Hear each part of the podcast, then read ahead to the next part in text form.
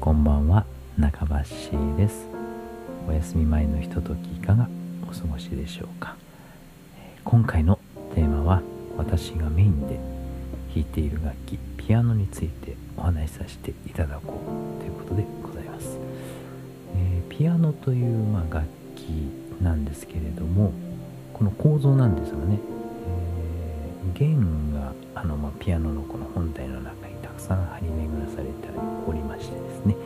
でこう鍵盤を押すことによってハンマーで弦を叩くというね、えー、構造で音が出ているということでございます、えー、ですのでね、まあ、ざっくり言いますと打楽器と弦楽器の要素を併せ持つ打弦楽器っていうふうに、え、呼ばれるそうでございますね、えー、これギター弾いていらっしゃる方だとまあタッピング奏法っていうのがあるんですけども、ねえー、ギターでも弦自体をこう叩いて鳴らすっていうねあれと同じですね。発音方法としてはね、えー、まあ、そういう楽器なので、ね、実は鍵盤楽器っていうふうに、ね、思ってますけれども打楽器と弦楽器の、えー、まあこう合わさったものっていうところですね、えそういうような仕組みになってるんですよ。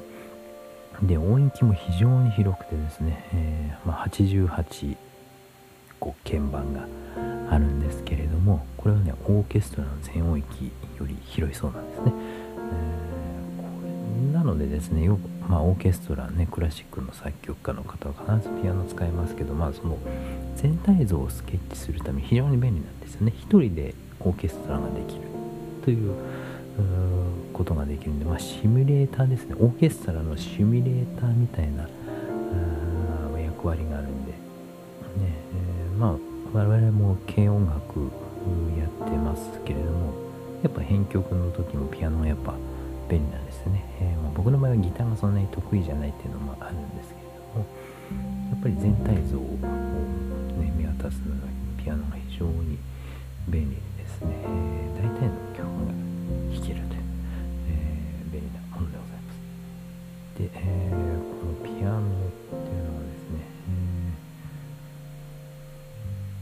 でこのまあ構造なんですけどもピアノ線たくさん張り巡らされてるんですが実は一つの音ね、えー、単音についつきまして3本も弦があるんですよね。でそれをまあハンマーで3本ドンと鳴らして一つの音が出るっていうんで実はその一つの音を出すだけでも3本分の音がこう重なり合って共鳴して、えーね、ですからその倍音という成分がね、えー、生まれてきてこう豊かな響きになるっていうね非常にそのよく考えられてるかね、えー、作られたもので、えー、なのででそれでさらに和音となるとなかなか複雑な音になるんだなっていう非常にすごいですよね、よくできてるなぁなんて思ってるんですけど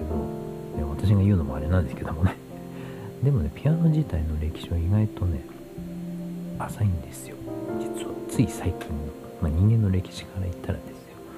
だから17から18世紀に、まあ、チェンバロっていう楽器がありましてね、えー、それをまあ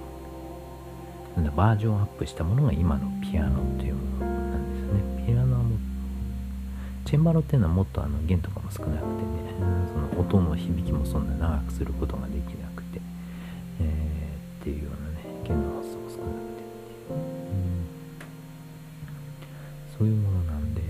かなり現代的な楽器じゃないですかね。だから当時できた当時はもシンセサイザーぐらいの衝撃があったんじゃないですかね。多分ね、うん。現代的な電子機器電子楽器が出たと同じぐらいのね、えー、多分。ね今でもスタンダードになってますけれどもね。だからそんなにね古典っていうほどでもないような気がしますよね。人間の歴史から言えば至って、ね、数百年前の話なので、えー、なのですごい至って現代的な楽器を使ってるな、と思うんですけど。でやっぱこのハンマーで叩くっていうことを僕最初知った時にあこれピアノってやっぱその押して音を出すっていうんじゃなくてやっぱ叩くっていう演奏なんだなっていうことにえー、その構造した時にようやく気づきましてね、まあ、それを教えてくれた、まあ、先生もいらっしゃったんですけれども。そうか鍵盤とはいえやっぱ打楽器なんだな。ってハンマーで叩く以上。でそれからこうまたなんかそのリズム感が良くなってきたりとかね。だ,、まあ、だからそのドラムとかにも興味持ったりとかしてしたんで。そうするとやっぱピアノ演奏に対するやっぱその考え方も変わってくるのでね。押すんじゃなくて叩くって考える。とじゃあ強い音出す時は力を込めて強く押したところで、ね、力強い音は出ないじゃないもし力強い音を出すんだったらその叩く速度を上げるっていうことでこう力強い音が出るっていうことにようやく気づきましてね。それはそうですね。ハンマーで叩くんだからゆっくりの速度だったらいくら力入れてもやっぱりね力強い音って出ませんしね。でそういう意味でもねやっぱね楽器の構造をよく知るっていうのがね、えー、その無理のないアプローチでね演奏することにもつながってきたなって思ってねこの構造とかね知るのね、え、これも結構面白かったんです。ま私もちょっとね、えー、まあ、電気管電気製品の修理とかやってたんでやっぱその構造知るの楽しみ楽しいですからね。分解してこう遊んだりとかね、えー、電気製品をね、え、結構ね中学生の頃とかやってたりしたんで、ね、結構ね機械物好きだったりもするんでね、えー、でこのまあ多音なのに足したような音が出てきてそのかつオーケストラ並みのそのね音域をカバーするとピアノこれが、ね、え、私のね、え、メイン楽器でございます、まあ、そのピアノもね発展しててこのエレクトリックピアノっていうのが出てきて、まあ、これがまた新たな革命ですよね。もういろんなね楽器の音が出てきてあのローズ系のあのねピアノの音エレピエの音好きなんですね。あの山下達山下達郎さんとかよく使うようなねあれなん、え、楽器なんですけどもね、えー、そういう山下達郎さんのねライブをね僕生で見に行けましたよ。なかなかチケット当たらないんですけどね。もう何年前かも忘れましたけどずいぶん前にチケット当たったんで見に行きましたけどそのなんか100万円ぐらいするそのエレクトリックピアノねローズの本間物のピアノ現地で見出してねすごいなと思って。ね、なんで。そのローズのピアノっていうのもそのなんか鉄筋なんですよね。鉄筋をハンマーで叩いて、まあ、ピアノっぽくしたっていうね、えー、なんですけどこの音がまあこう綺麗でね、えー、なんともこう表現言葉で言うのは難しいんですけどもねまあ、達郎さんの楽曲とかね聴いてもらえば結構そういうのになったりする。んででこのピアノという楽器がねやっぱ音楽の勉強するのにもやっぱりね、えー、非常に分かりやすい目で見て分かりやすいっていうのもありましてですね、えー、音楽ってねやっぱその12平均率っていうね、えー、今現代で使われてる音楽なんですけどもこうやってまあちょっと説明がややこしくなってねちょっと頭痛くなるかもしれないですけど周波数が基準が 440Hz っっていうところがありまして、えー、その周波数を2倍、えー、880Hz までを区切って1オクターブとしますよっていうのがまず土台にあります。でそれを12分割したのが12平均率。これがドレミファソラシドの12平均率っていう今我々がね、えー、使ってる、音楽の土台になる、調律というかね調整っていうんですけどもね、えー、になってます。でこれ本当不思議なのが胃腸ができるってことが本当不思議なんですけどね。そのそのまんまそっくりそのまま音程を変えずにやればそのキー変更ができる、まあ、カラオケとかね、えー、よくね皆さんキー変更とかねよくやられるかと思いますけどね。これができるのも画期的でですね。その昔は純正率って言って、まあ、12平均率は違うんですけども本当に均等にこう割ってったんですよね。そしたらそのキー変更っていうのができないんですよ純正純正率っていうものがあって。この12平均率になったのはやっぱその音楽が莫大に普及した原因じゃないかななんて僕なりには、ね、思うんですけど、ま、12平均率ってやっぱその割り均等割りではないんですよ。微妙にその感覚をずらしてこうなんとなくそのなんだ収まりがつくようにまとめたみたいな。ちょっと説明が、えー、しだすともうとてもねこのラジオの時間だけで収まらないんであのはしょって言いますけど割り切れてないんですよね。12, 12個に実は。均等に割ろうと思ったら割り切れないんで微妙にこうこっちはちょっと高くしたりあこの音はちょっと下げたりしてなんかバランスよく聞こえるようにみたいなね、まあ、そもそも人間の感覚自体が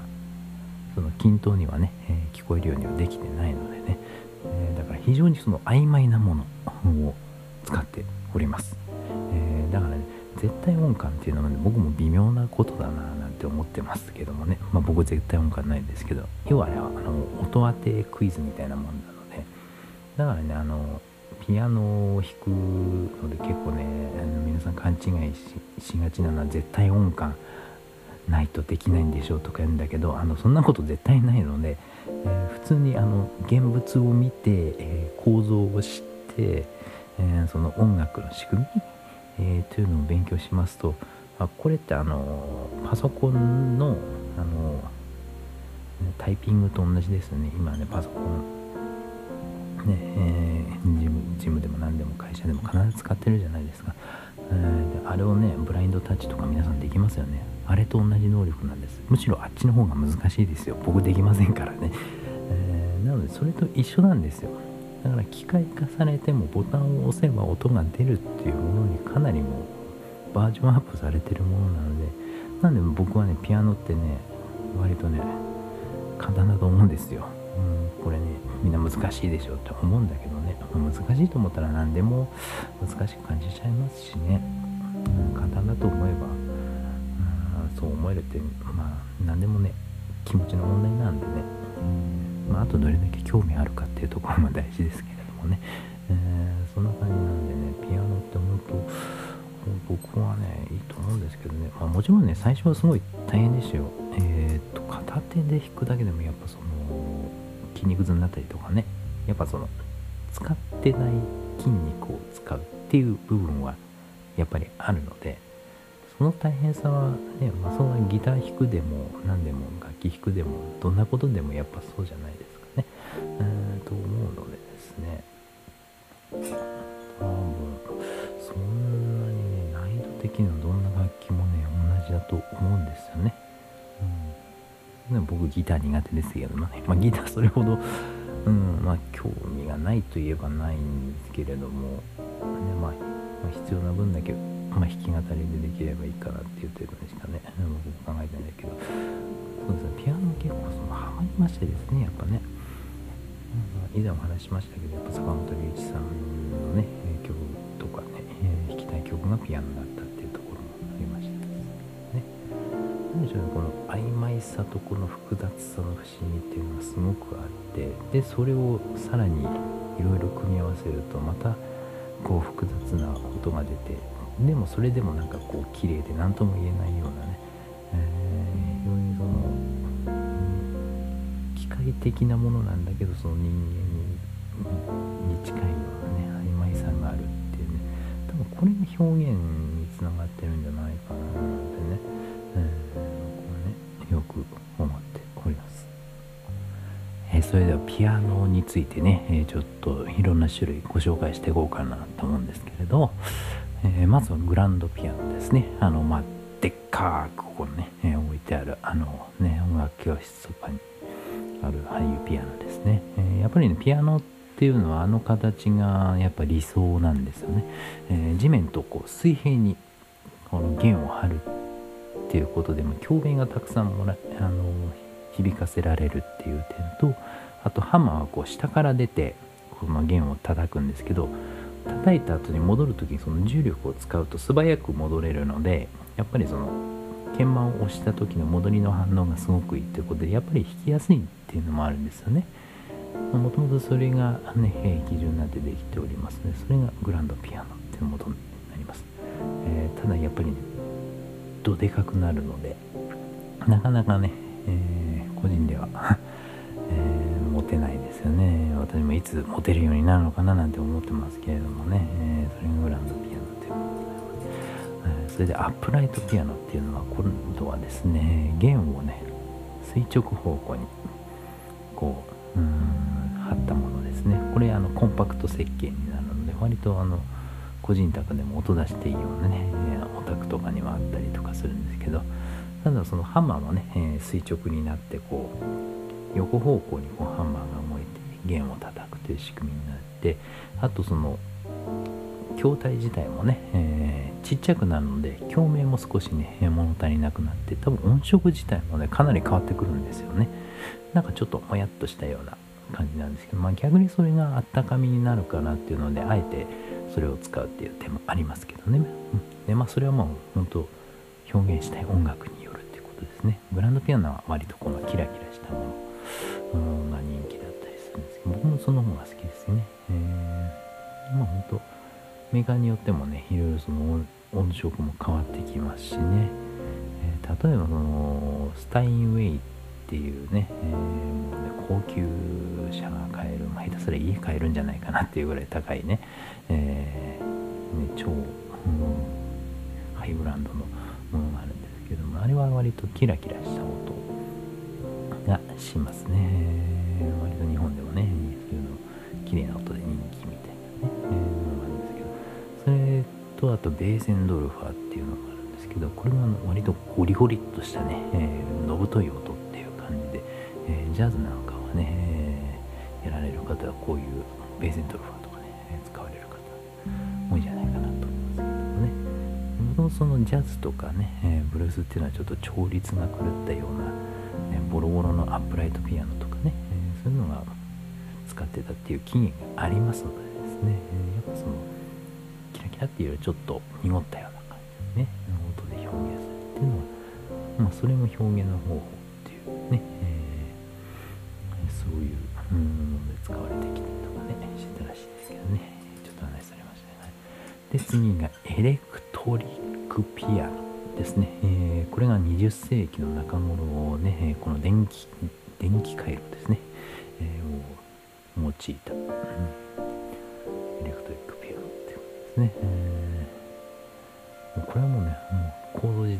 全く、うん、違いますからね。電気信号を使って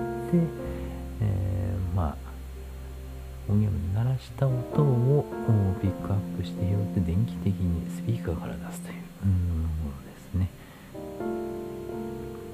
ギターで言ったらアコースティックギターとエレクトリックギターの違いですよね。本体そのものからは全く音出ないけどもその、まあ、センサーに反応して音が出る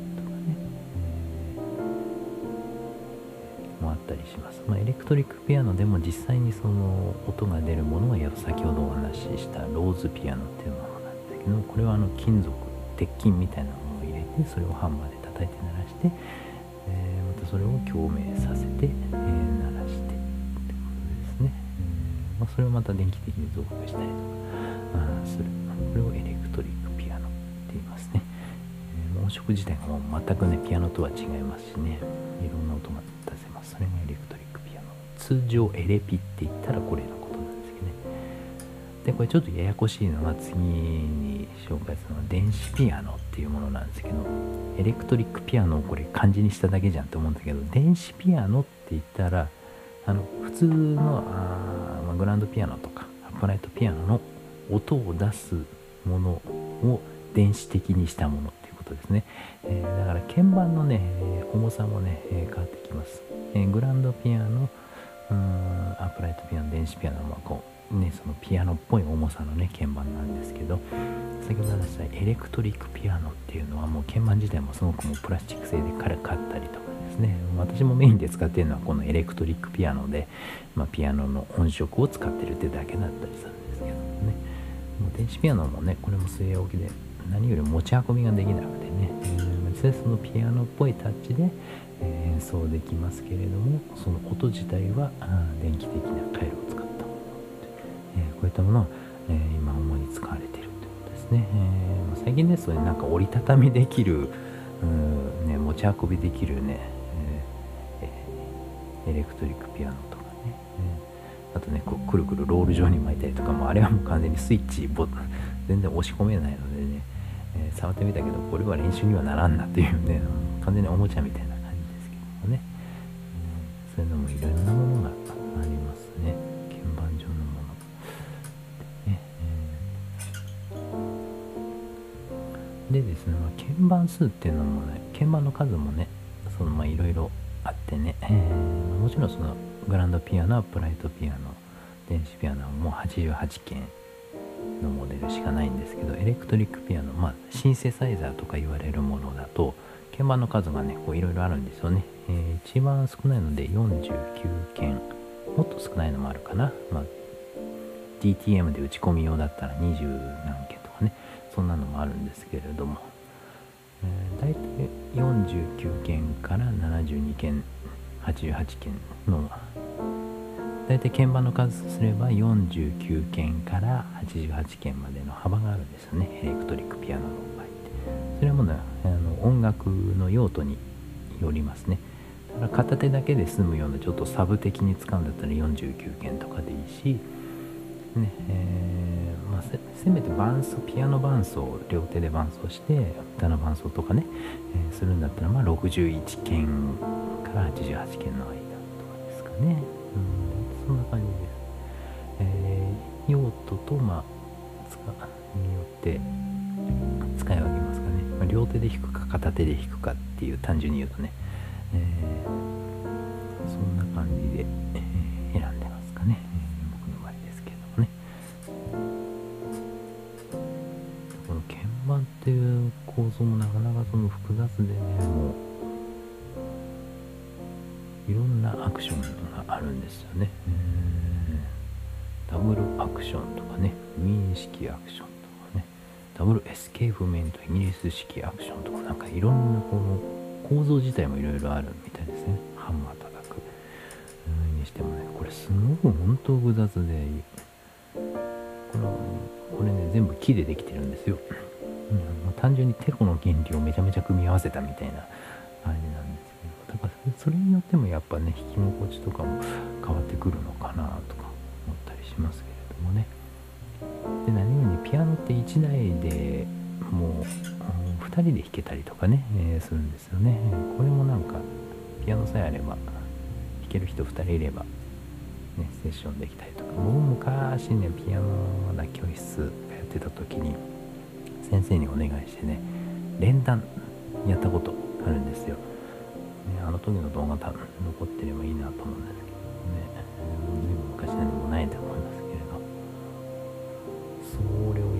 時にはやっぱ連弾するともう本当オーケストラでしたよ、えーと、確かにレフレールのクロス第3番だったかな。なんかそんなようなタイトルの曲だったんですけど楽譜がなかったのでまあ、自分で音聞いて、まあ、その、まあ、おまけで DVD がついてたのででその手元を映した DVD があったのでそれをこうポチポチ一時停止再生しながら、まあ、当時は YouTube じゃなかったんで DVD しかなかったんで、そんなことをしながらねコツコツね一音一音ね譜面にしてね先生にバンって渡してですねこれ一緒に弾きましょうっつってね、えー、一生懸命やった覚えがあったんですけど、まあ、なかなか楽しかったですよね。またねそういう本格的なね、えー、ピアノソロの演奏もやってみるのも楽しいかななんて思うんでね、えー、また久々にねやりたいかなと思うんですけどなかなか時間も取れなくてやることがたくさん増えてきちゃってなんで、えー、ね、そんな言い訳ばっかりしてますけれどもね、えー、ソロピアノもねなかなか楽しいですよインストっていうのもね。だってもその両手だけでね、えー、全てを表現するっていうのもね,、えー、ねまたね思い出しながらやっていきたいと思います。当時もね、何曲覚えたかな、最大で7曲、まあ、アンプしまして、でね、ずっとやってたんですけど、やっぱね、慣れ人って慣れてくると飽きてくるんですよね、そういうのに。よくないですよね。あれずっと続けてればね、まだどっかでもね、ちょっとなんか弾いてた時にすぐできたかなと思うんですけど、これがなかなか大変でですね、人間ってのはなかなかまあ、僕が気象なだけかもしれませんけれどね、